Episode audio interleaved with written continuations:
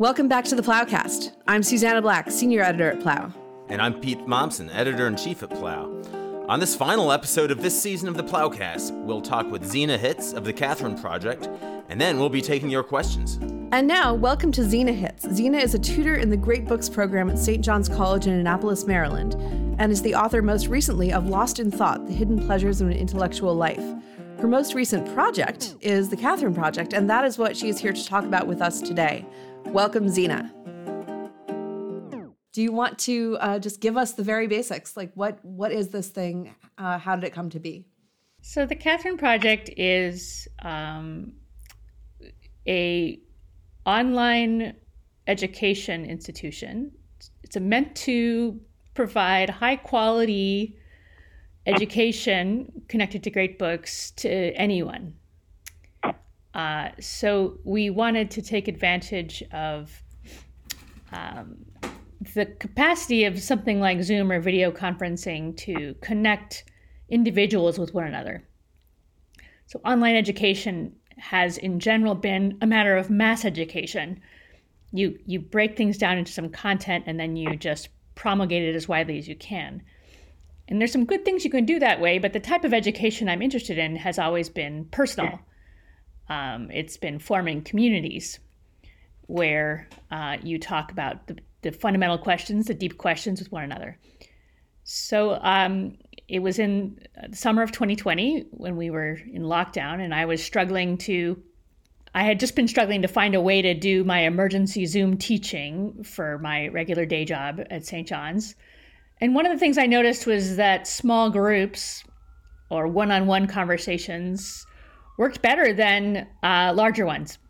So that, uh, and in a way that there was uh, less of a difference than one might think between talking to a person, a very small group, or one on one over Zoom or over video conference, and talking to them in person.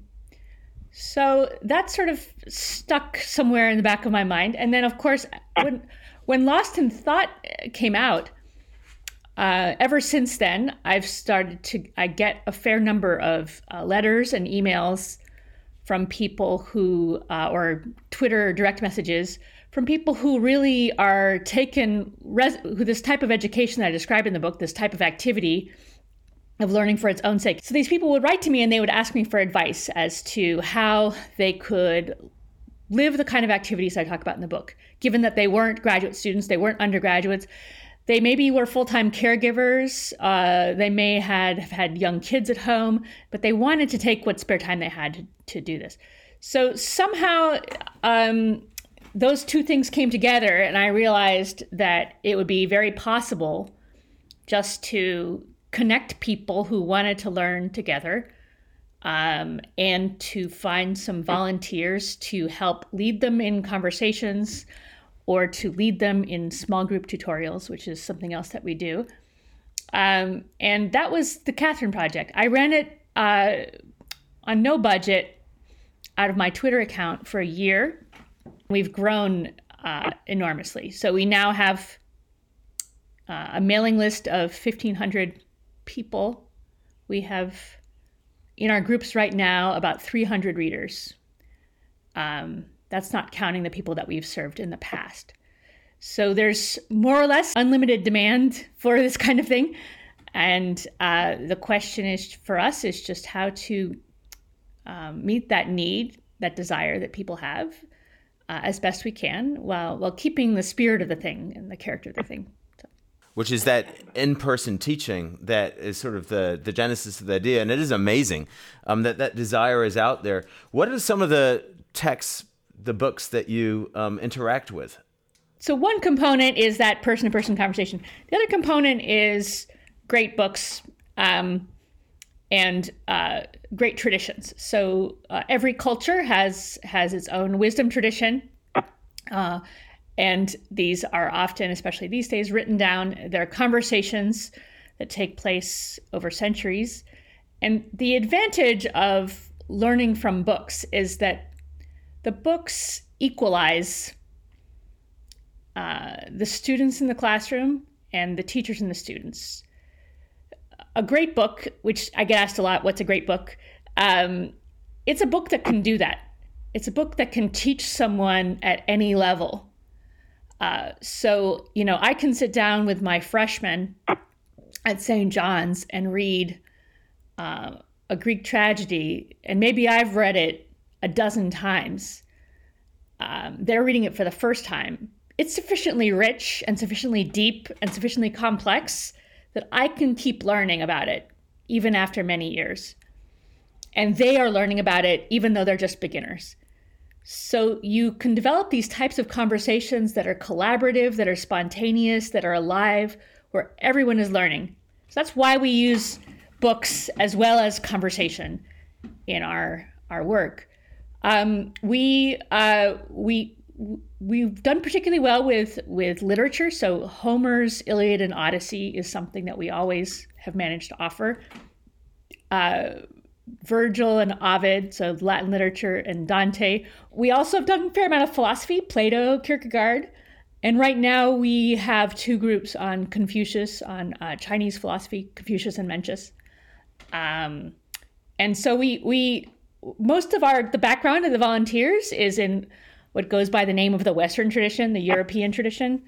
Um, but we think of a tradition as being uh, any group of excellent books that's connected with one with uh, a tradition. So there's a Chinese tradition, an Islamic tradition, an Indian tradition, um, and various other kinds of traditions. And we're open to teaching any any of them.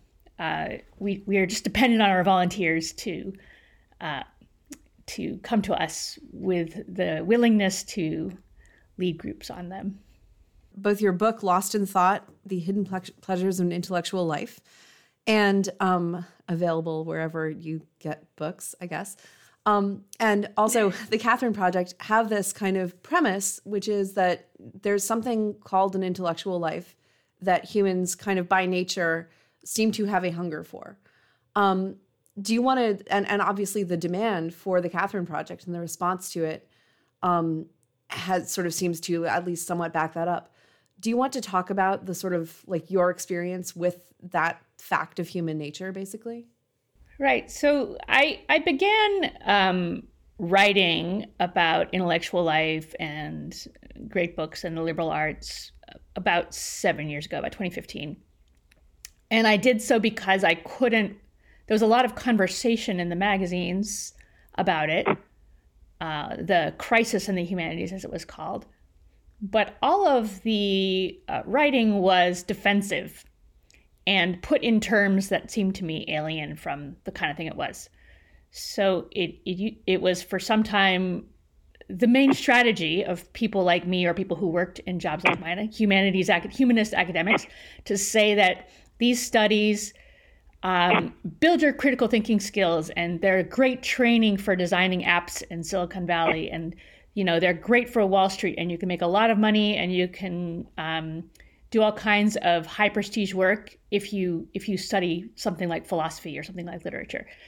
And it's not that that's wrong. I think that this kinds of studies can help you do all kinds of things but it wasn't the reason why any of us ever got into these things so, and the reason that we all got into it was because I, and I think it's very general, even if it's not always cultivated, there's a natural human desire to know and to understand and to think about things, to think about the basics of human life, um, the nature of the family, the nature of community, the nature of political organizations. Uh, the nature of God, the nature of nature itself. So, you know, birds and trees and oceans and chemicals and the way that things move. Uh, these are part of what it means to be a human being to think about these things.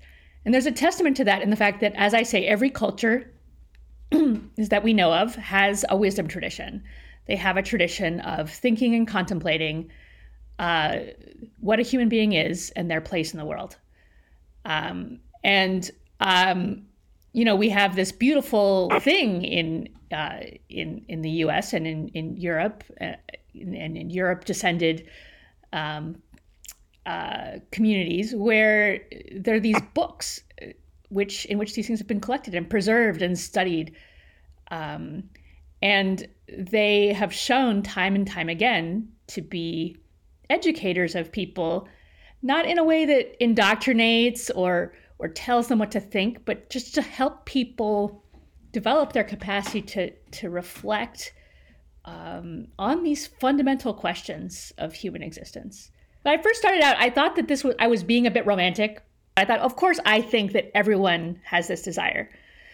But since my writing has come out, and since the response to the book, and since seeing people come into the Catherine Project, I get more and more confirmation every day that, in fact, I was right. It is a natural human desire, and there's way more of it out there than our institutions are are um, responding to.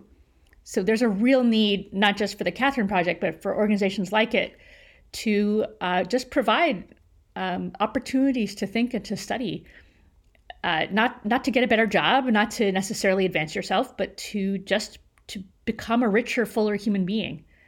We have this vision of education um, as, or even a liberal arts education, as this thing that you do for four years at the end of high school, which is kind of like an intellectual finishing school.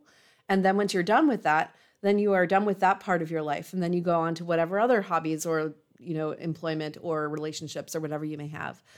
Um, but the the sort of fundamental insight, I think, of the tradition that you're talking about that comes that came to you through St. John's um, College in Annapolis. Um, you know, I went to Amherst. It was a similar kind of thing. Is just is there's this this there there there's two principles. You know, one, one is that all humans have the desire to know. Like you see something going on, and you want to know what's going on. You want to know explanations for things. You want to, you know, this is what drives journalism. This is what drives science. This is what drives, you know, all the kinds of things that um, when your curiosity gets piqued. Um, and that curiosity can be both for the external world and kind of for the internal structures of the world. Um, and then the other aspect, which I really think that the Catherine Project and your book both seem to me to be getting at very well, is just the idea that um, that philosophy begins in wonder. It begins in a sort of contemplation of beauty of some kind, and then like getting curious about that beauty and getting curious about your own response to that beauty. And these are like such fundamental human experiences that you start having as soon as you're conscious basically. And then i think it can get beat out of you by you know a difficult life or a life that doesn't seem to encourage that. It can also get beat out of you by an education that is attempting to address that like officially. Because so do you want to talk about the kind of unofficialness of the catherine project? Like you guys don't offer any you know you know um sort of certifications or anything. I guess neither did Socrates. Neither did Socrates. no credits, no degrees. Part of that is that um, we wanted to keep our organization simple. And we thought, given that there's a natural desire to know, there can be also just a natural sense of accountability. That is, if people want this, they'll sign up for it. If they like it, they'll stay and do more. And if they don't, they won't. Um, there's a there's something beautiful about that kind of simplicity. Um, so we're running on the love of learning alone. All of our staff are volunteers, apart from one one uh, executive director, and but all the all the teaching staff, all the group leading staff are volunteers, and that means that you you have to want to be there.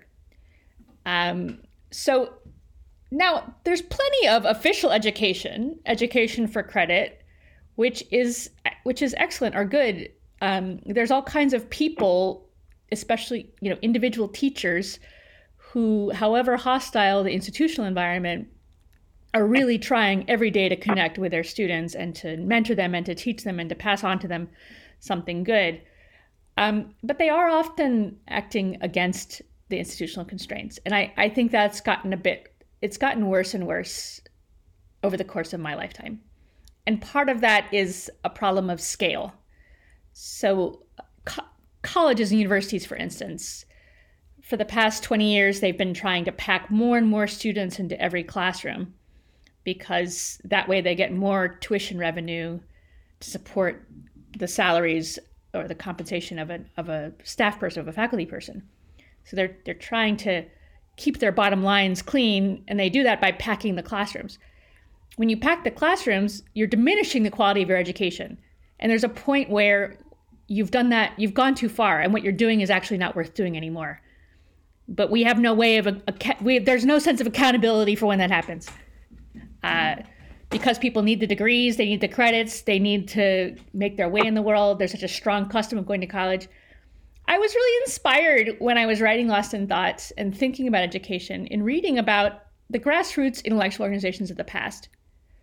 So if you from the 19th I think from late 18th century through the 19th century into the mid 20th century, you had um, grassroots intellectual organizations, often from people who were shut out for one reason or another from conventional education institutions.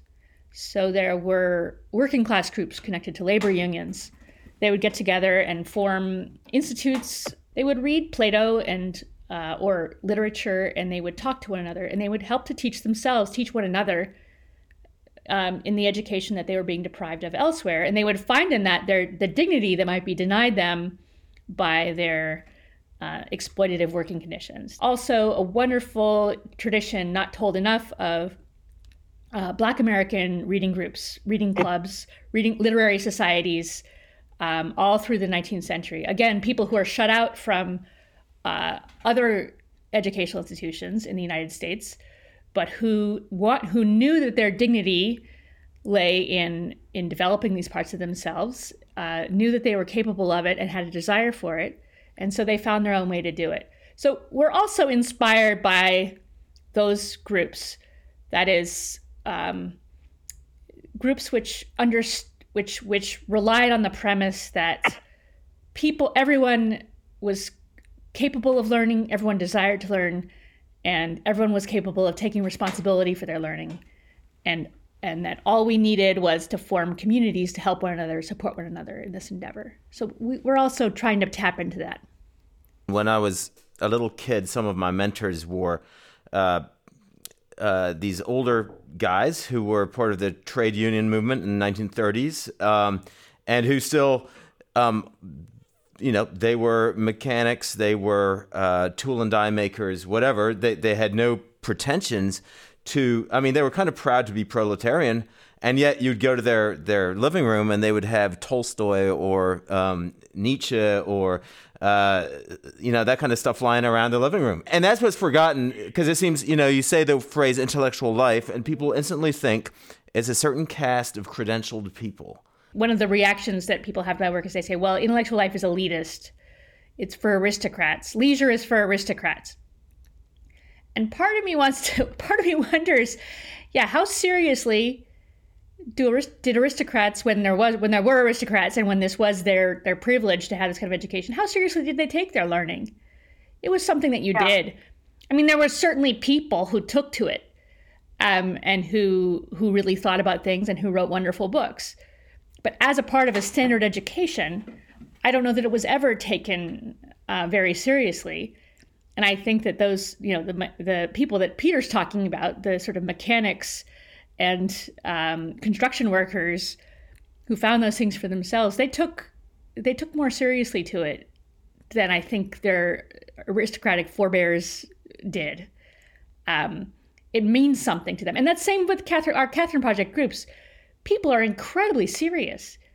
Um, I just keep getting blown away by the level of commitment and the level of zeal that people from all walks of life are bringing to our groups. Um, and you know that that's partly because it doesn't it doesn't it doesn't get you anywhere um, we, you know mm. we, we're not we don't we don't have any job opportunities at the other end um, this network is probably not a network through which you can uh, make your way in, in on Wall Street. And nowadays, it doesn't even get you a lot of cultural prestige points, to quote any of this stuff, right? So in a way, um, there, there's maybe an advantage to that that you're not just burnishing your sort of finishing cr- school credentials. Um, you're actually doing it because you love it. You may be making yourself more more objectionable and, and more cancelable the more you know. The Catherine Project is kind of the most, in a way, the most pure um, form of this that I know of. But there are a couple of others that I know of that are you know, tend to be more Christian associated. So the Theopolis Institute and the Davenant Institute and then the Thomistic Institute is associated with um, colleges and universities, but it's also aimed at the public. Humans need this apparently, and they're not going to not do it. They just are going to do it like either badly or well. It seems to me. Well, I, and I think that uh, I, I I love those organizations. I I, I lecture for the Thomistic Institute. I'm a big fan. Um, but I think that one thing that we do do that's distinctive from them also is that we actually don't have an agenda that's that's religious or political in any way. So, um, and that's part of. I think of that as being an exercise of hospitality. That is, this type of learning can bring it is something which all kinds of people are interested in, and these books are bonds of unity between very different kinds of people, and they help all of us to to connect with our humanity uh, in a really rich, deep way, and that doesn't that doesn't determine particular outcomes. Uh, yeah. And th- th- that's quite precious to me, even though quite a lot of people involved, especially, um, you know, our board and our executive director, most of us are, are, are religious or are Christians in some way or other but um, our participants are, are some of them are, some of them aren't. Uh, but I, um, I feel like we used to have more institutions that were open to that kind of just human earnestness and willingness to connect on fundamental things. So I'm happy if you know. I mean, we we we teach religious texts. We have Augustine's Confessions and Dante and all kinds of things uh, Hebrew Bible, um, and, and, and we're happy to keep doing that. Um, but it it we, we want to not present it in a way from a perspective of commitment, and I think that might seem weird to right. to to people who haven't been in a community like that, which are rarer and rarer. Um, but that is important to us, I think.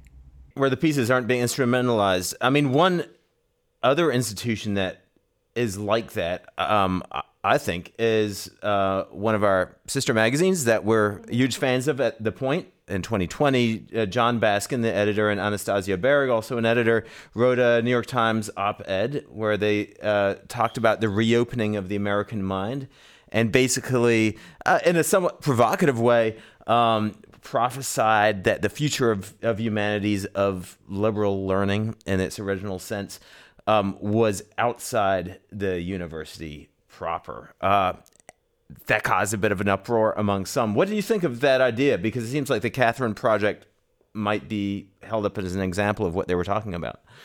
Well, um, I want to be a, a, bit more cautious than one might su- suspect for the following reasons. I've spent most of my life in universities enough of my life to know not only that they they have very serious problems especially when it comes to teaching you know basic education but also that there are a lot of things that will be lost if if those institutions continue on their trajectory of decline.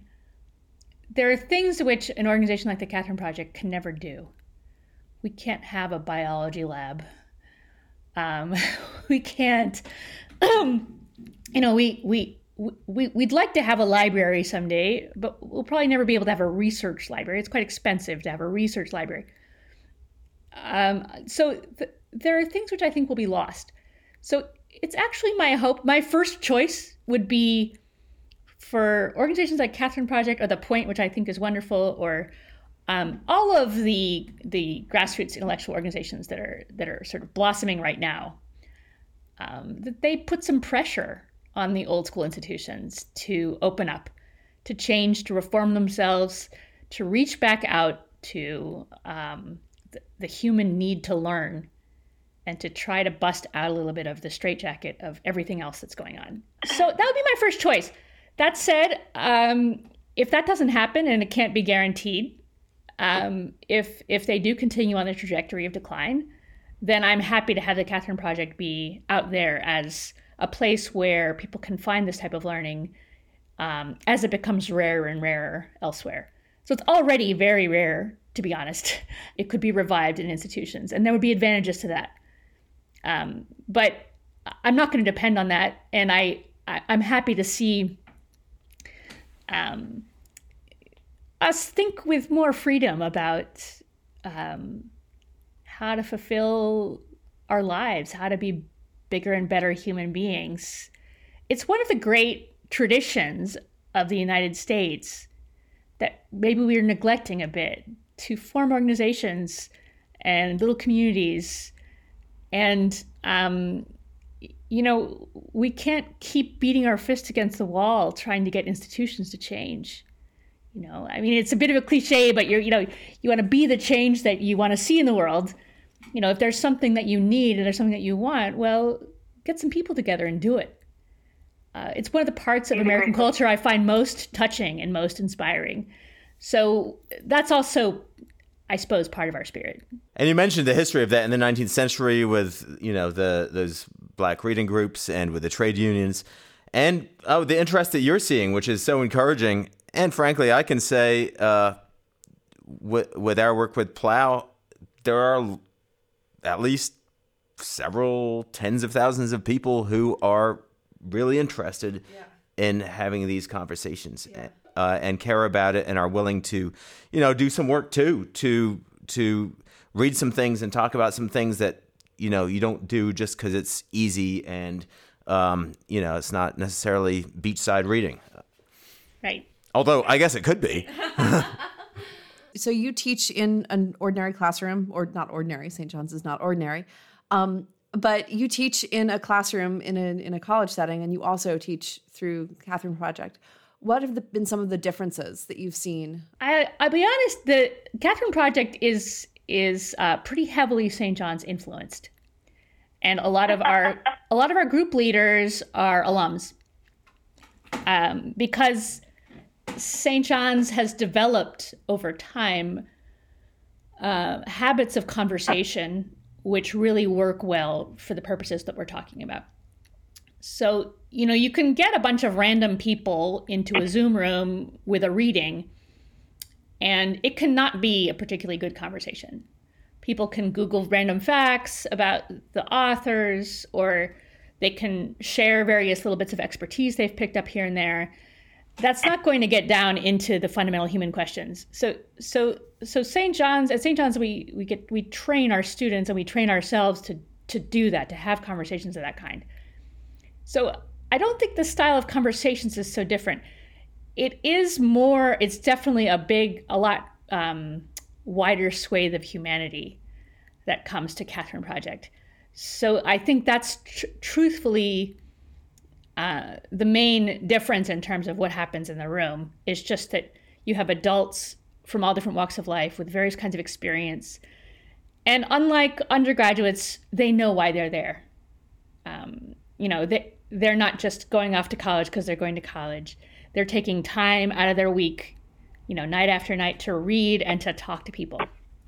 So there, there, there's maybe a bit high, higher level of commitment, and and the um, and it's a it's a, it's a white it's definitely it looks more like the human race in a Catherine Project room than um, than than your average St. John's classroom. People come from all over the world, and they love these books. They come alive for these books, and it was one of the things that testified to me of the human value of a great book. That is, we think they have a reputation for being nationalistic, jingoistic you know these are american books these are european books these are western books.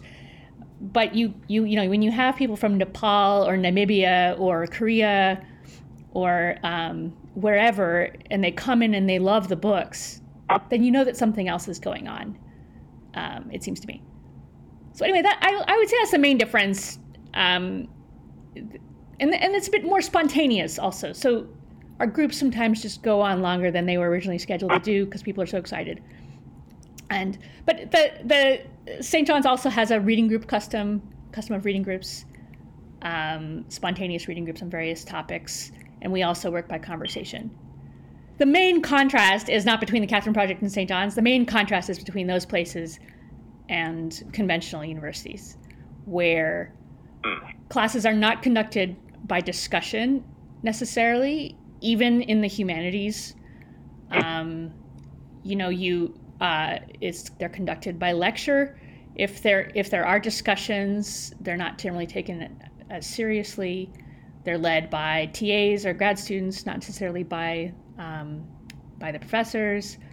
Uh, everything is driven by grades, and there's so much that's lost in terms of real learning, independent thinking, um, spontaneity, joy. All so much of the goodness of learning gets lost in that process. I have one last question. So, if I don't feel the need to have an intellectual life, why should I have one? That's a great question. Um, I think that it's a delicate thing. Um, I'm not interested in shaming people for not being interested. Um, but I do think that probably that isn't the final word on who a person is if they say, I'm not interested in having an intellectual life. So something has to happen to that person whereby they realize that, in fact, this thing that they've been doing all along, or this thing that they might really enjoy, manifests itself to them. Maybe it's, you know, reading a certain kind of an article in Plough. Maybe it's a conversation. Maybe it's an encounter with a certain reality in the world. You know, a, a bug or a bird or a particular kind of plant. Um, but I think that I think that's not a permanent condition.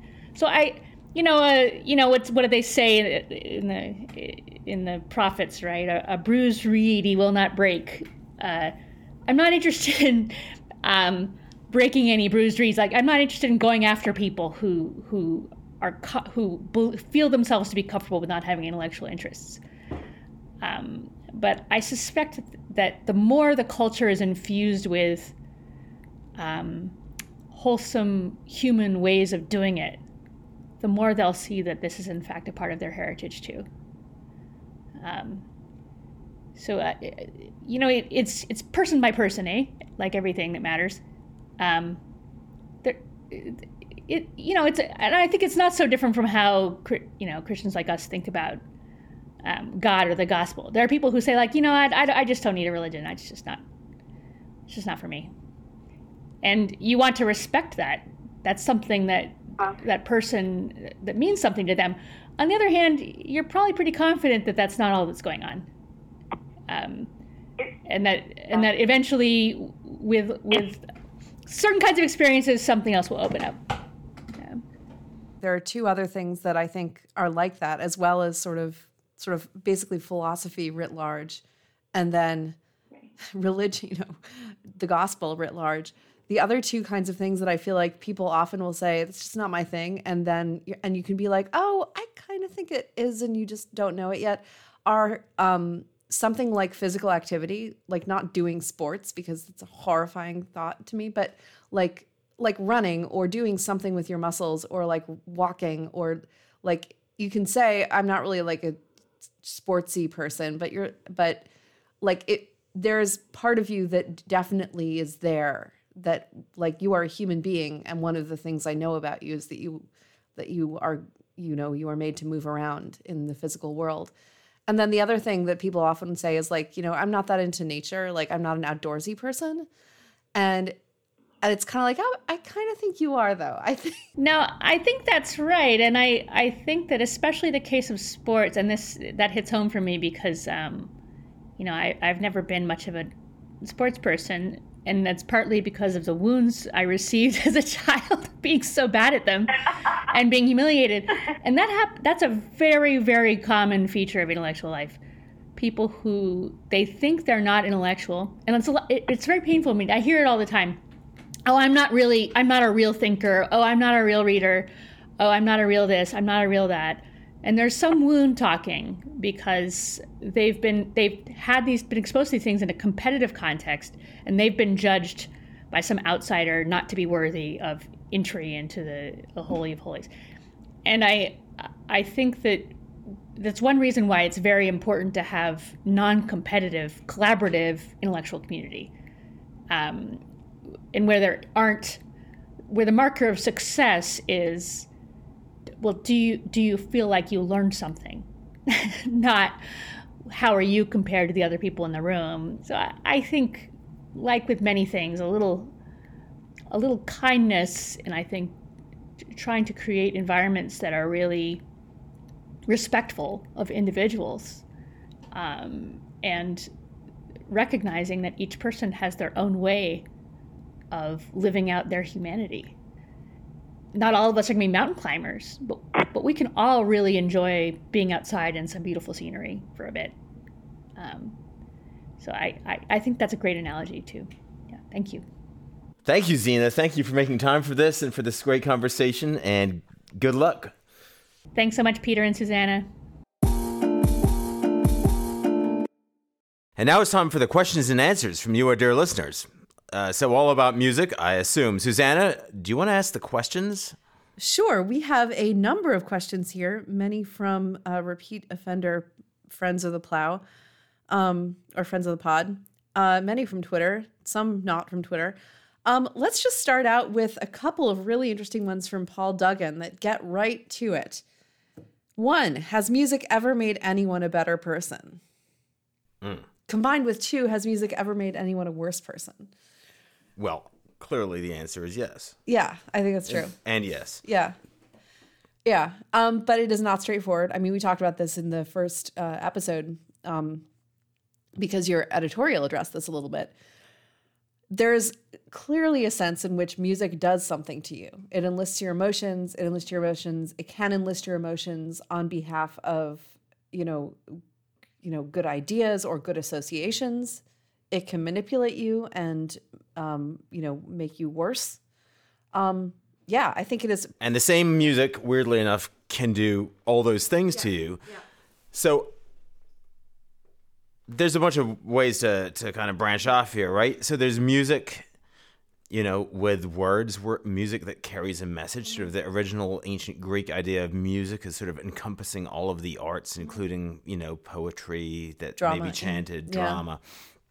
And then there's you know what the Romantics called pure music, right? So the the music that's instrumental uh, and is acts on on your soul without any verbal uh, component, mm-hmm. right? And then there's the question of is there music that makes you good more and is and, t- and is thus good music, morally good music, and is there morally bad music?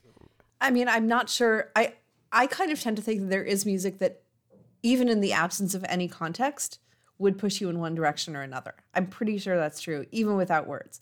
However, we also never we're human beings, and just like we don't encounter hardly anything without any context.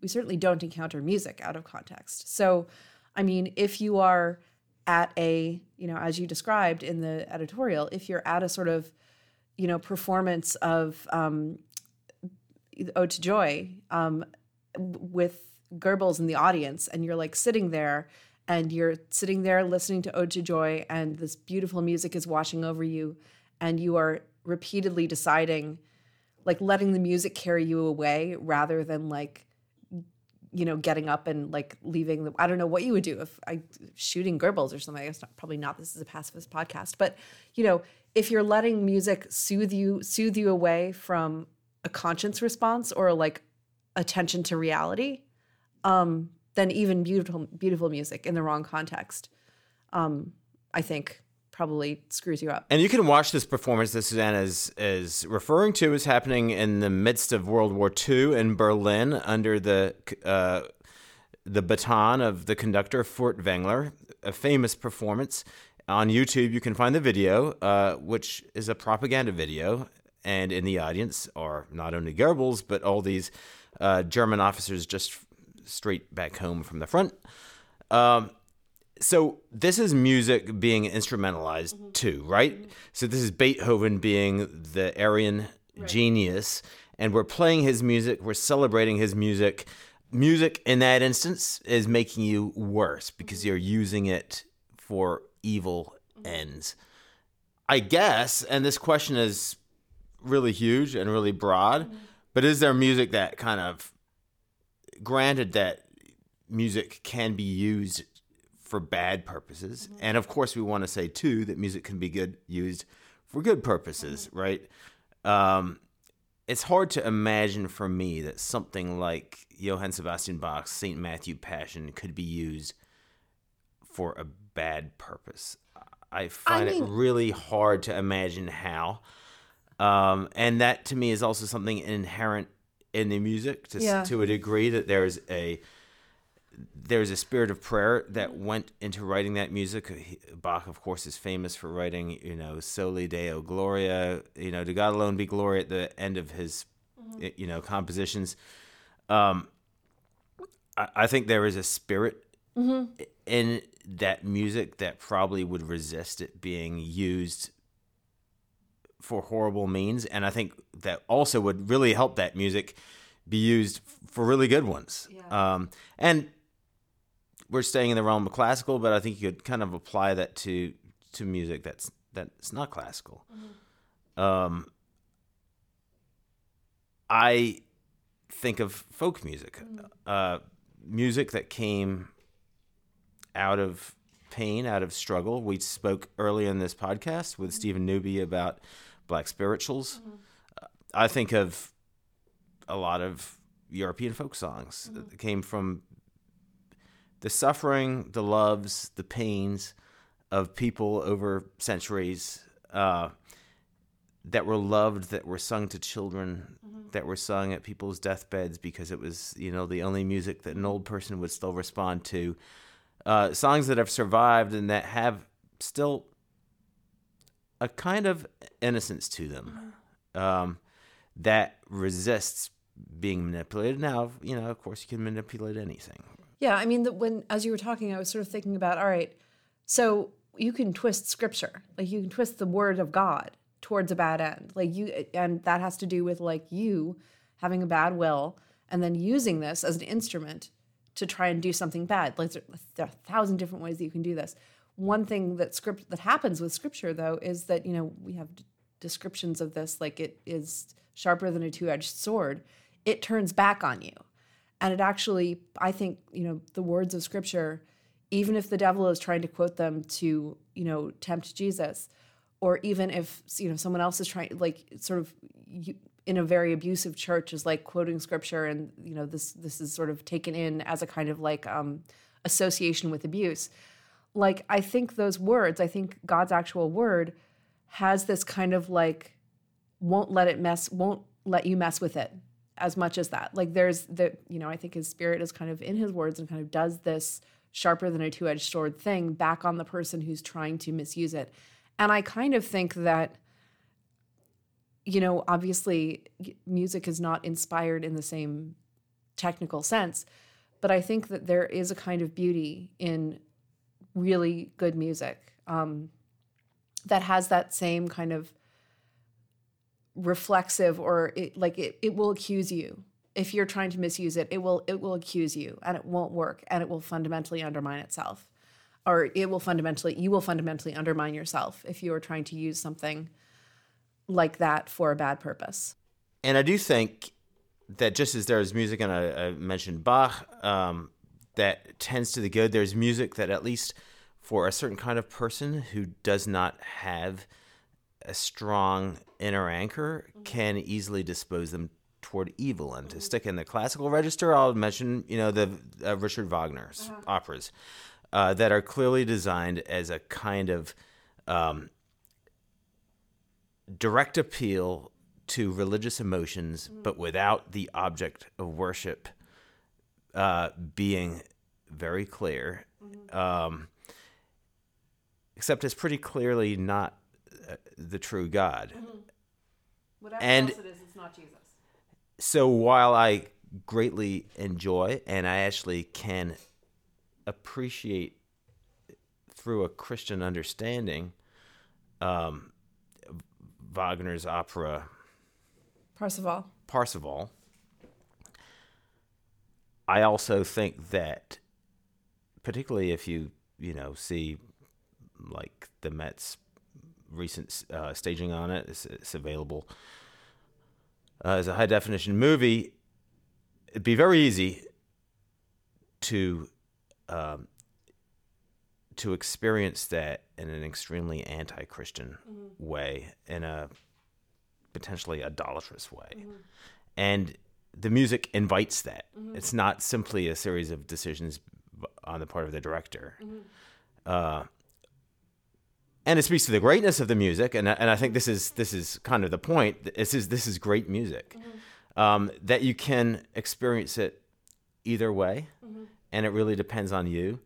But uh, I think it does reflect a moral quality of the music. So you can have really great music that is morally problematic, and so our, our fellow editor Caitrin Keiper, who studied with the great scholar Leon Kass, um, you know, likes to repeat something that he apparently told his students a lot, which is there's a thing about great books. And if you accept that a great book can make you a better person, you also have to accept the possibility that a great book can make you a worse person.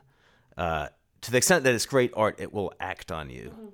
And certain books tend more to act toward the good. I mean, the Bible is probably, a, a, you know, generally is a good thing to read.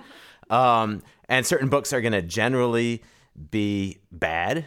We can think of some of those quite easily. And then there's going to be some in the middle um, that are going to act on you a little bit depending on where you're at. And I think music is very much the same. So we spent a long, long enough time on this. Yeah. All right. Um well, he has another he has another sort of sub question here which we can Let's do it. let's go for it. Has music ever moved anyone's reason?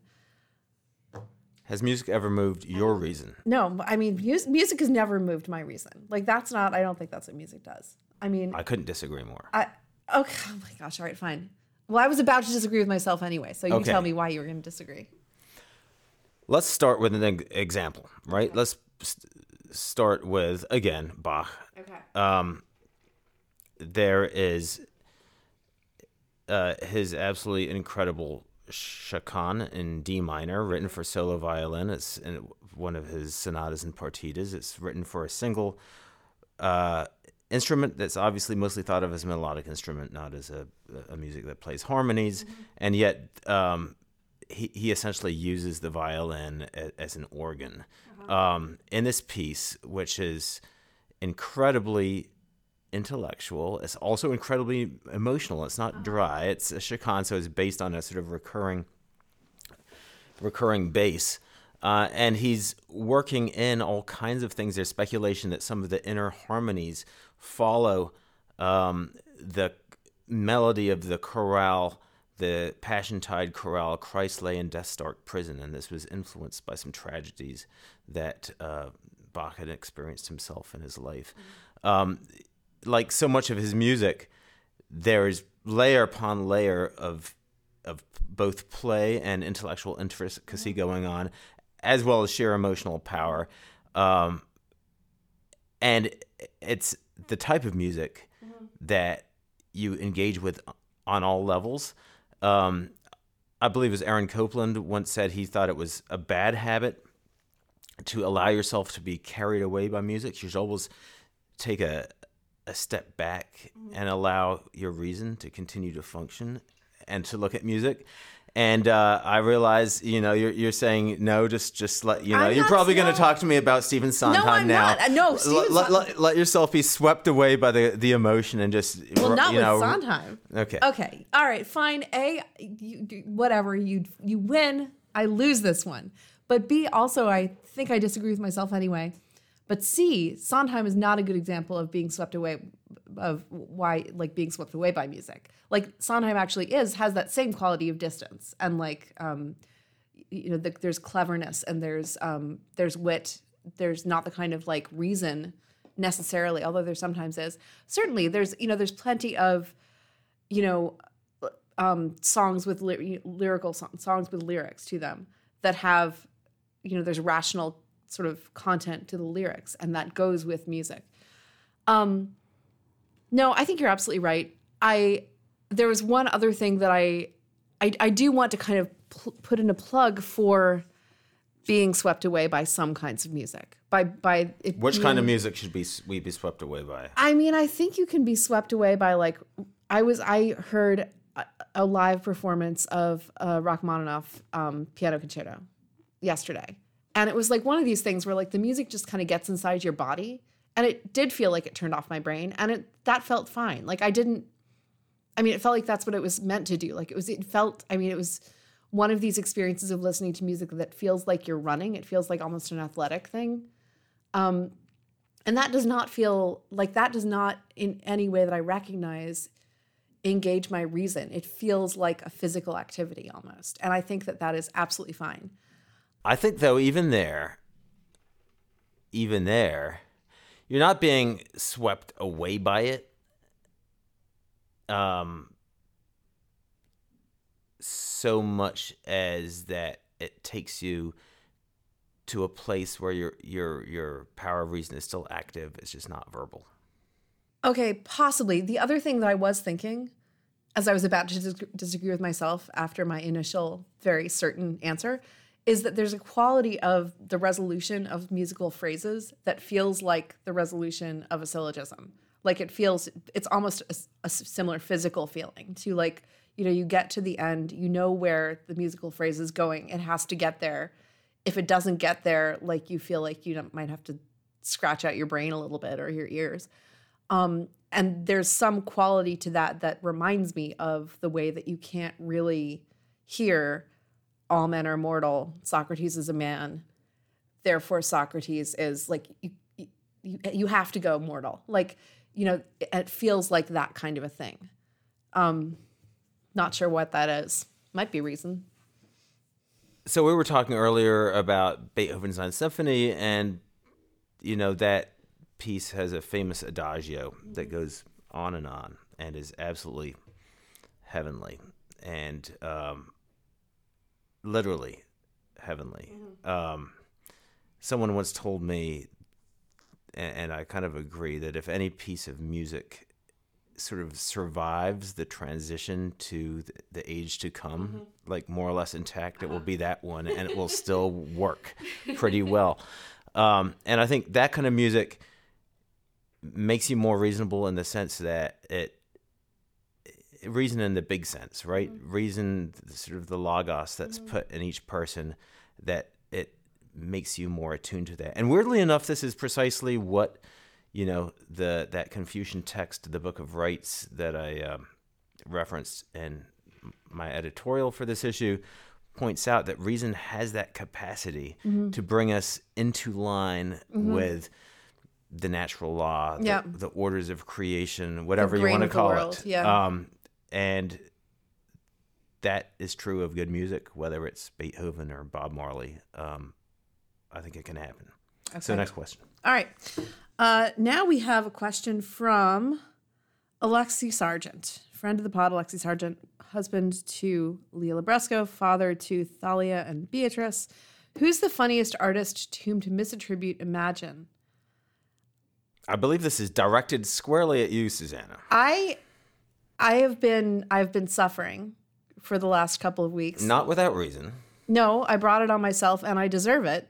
And you know, hopefully this suffering will purge me and I will emerge from it a better person and a person who does not misattribute John Lennon's Imagine to Bob Dylan on Twitter and then get roasted for it for 2 weeks straight. But and, that, and that don't is... don't imagine, Susannah, that the two weeks will bring an end to the roasting. But uh, we had to note this. Yeah. So your yeah. penance for the day has been done. I think I, we can leave Alexi's question there. Okay. Because I'm not a mean guy. Okay. Uh, all right. Peter Blair asks, which Bob Dylan song do you both prefer, The Final Countdown or Friday? Okay, more okay. of the same. Moving on. Uh, Sam Howard has no questions but wants to heckle. Okay consider us heckled. Um, okay, here's one. What precisely is bad about CCM and why do you not allow it in your house? Pete, what is bad about Christian contemporary music and why do you not allow it in your house? Generalizing here. Christian contemporary music tends to be insincere. It appropriates what was originally of value and vital in different musical genres and manipulatively uses them to try to sell a religious message to young people uh, pr- primarily and to artificially create a sense of hipness in religious worship services in a way that is an insult to the listener, to the creator, and to anyone near it. Um, there are very few things that I can see that are good about contemporary Christian music taken as a sort of industrial genre, right? Now, we had a great conversation earlier in this pod about some big exceptions to the rule. One of them is things like Christian hardcore that emerged as vital, uh, vital genres of music uh, that had their own forms, their own inner logic, right? Um, that were expressions of true creativity. Uh, but the standard model of pastiche, imitative, imitative, you know, and of course, many people have said this more interestingly than me, but I think there's just something so deeply damaging about that of looking for what's kind of hot in the industry, mm-hmm. grabbing that thing, stripping out the supposedly bad secular words and adding on Jesus words on top, mm-hmm. and then selling that as somehow a spiritually edifying product, or at least not deleterious product to kids, is just uh, lying, insincere, degrading on so many levels, um, not least to the very gospel that is supposedly being served. Uh, so I'd almost without exception not want that type of music in my house. I'd way rather have, you know, a few curse words and good music. Mm-hmm. Um, and there is Christian music. There's good Christian bands, right? But you kind of have to be a good artist first. Uh, and the idea that slapping Christian words on somehow dignifies crappy music mm-hmm. is is just false so that's what I think about CCM, and I realize I've probably just like deeply immortally offended many people who, you know, grew up singing some DC talk song, which I can just barely manage to, to, to make myself watch. In fact, just know, knowing this question is coming, I like forced myself to like listen to a bunch of CCM yesterday, and it put me into such a rage that uh, I had to uh, just calm, you know, calm myself down and take a long walk. um I have nothing to say. I have no background in CCM. So we don't have any CCM defenders. I was hoping that I, I literally, I, given the fact that you visited a, you know, went to a vineyard church I for a did go while, to a vineyard church for a while. I and surely like you had some moment that you're going to tell me about now, where one of these songs actually meant a lot to you me. and actually led to your conversion or, or and the conversions of many of your no, friends. No, although actually the songs that were really important to me was um, Rufus Wainwright's cover of Leonard Cohen's Hallelujah. Mm-hmm. And like a bunch of other Leonard Cohen, like Leonard Cohen was very influential in my conversion. Um, I don't think that you can really. I remember listening to a bunch of Christian phase Bob Dylan mm-hmm. at a certain point in time mm-hmm. of life a lot, you know. Mm-hmm. Ring them bells and stuff Imagine. like that. Yeah. Okay. that too. Um, okay. All right. Here, this is from a uh, longtime friend of the magazine, occasional foe of the magazine, dear friend John Wilson. Um, okay, here's one. We happen to be living in a time when, on every hand, from quite various angles, books centrally concerned with sound and the quote soundscape are appearing in abundance, ranging from scholarly studies across disciplines to memoirs. How does or how should this many sided conversation connect with thinking and talking about music? Well, I think this is a, I really love this question, and this gets back to does music make you a good person or a bad person, yeah. right? We published a piece by friend of the pod, Dhananjay J- Jagannathan, on um, music and morals, and one of his conclusions was basically that the the background quality to a lot of the music that we experience now is um, something that's deeply corrupting. Like the the fact that we don't attend to it, that we don't actually encounter it, um, that we just encounter it as this very cheap, like entirely cheap um, drone that's the the soundtrack of our lives is itself a problem it develops a habit of inattention mm-hmm. and one of our you know little favorite things on this pod right and i guess part of the sort of luddite aspects of what we try to get at is you know so much of the technological world that we've constructed for human beings just in the last few decades is designed to lead us from distraction to distraction, mm-hmm. right? Um, and music is one of the big culprits mm-hmm. here. And music that is designed to be in the background, to just be running in your, uh, you know, AirPods, um, earbuds, excuse me, um, is an invitation to this kind of spiritual habit of mm-hmm. just not ever really focusing on something. To me, I, I I think that is one of the big things we have to relearn, yeah. right? Is how to listen to music properly and how not to listen to music. So this is I mean, I was trying to think about like what is the vice like that we're discussing here and I think it's acedia.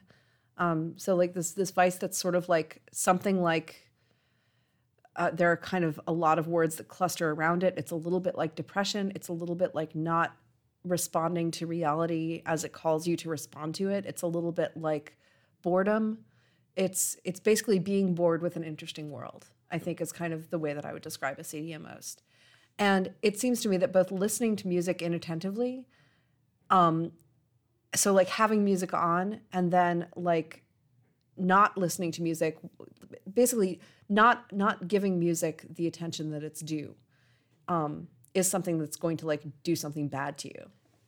On the Plough site, there's a beautiful essay on uh, the virtue of studiousness or studiosity by Sister uh, Mary Dominic Heath, and uh, she talks about the opposite of what we're just talking, and, and uh, Aquinas and Aristotle, apparently, and this was all news to me, but I th- found it very, very helpful in thinking about these things. Uh, talk about what it means to give something attention, mm-hmm. and they call that studiosity. But backing away from just the subject of music, because John asked about uh, soundscape more generally. Mm-hmm. So, as I understand it, and I'm definitely not an expert here, mm-hmm. uh, soundscape is the term used to kind of talk about the acoustic environment as human beings perceive it. Mm-hmm. So, here in the country in upstate New York, where I live, the soundscape right now is spring peepers, blackbirds, you know, some distant cars, mm-hmm. uh, possibly a dog dog barking somewhere, maybe a tractor, you know, uh, and kids shrieking, kids shrieking, and that is the sounds mm-hmm. that are here. Obviously, in the city, there's a different set of sounds. Mm-hmm. Um, and the types of environments that we've constructed for ourselves, those soundscapes have a pretty big effect mm. on our our lives. I would mm. say on our spiritual lives. Mm. What are those things that yeah. we just that are, you know, if it's true as Plato says, and and it's sort of been an argument that we just sort of have adopted here, mm-hmm. um, that that music and sound kind of go directly to the soul, right? Mm-hmm. Have a direct access to our emotions. Then there's got to be a sense in which the soundscapes yeah. that we live in uh, affect us as well. Yeah.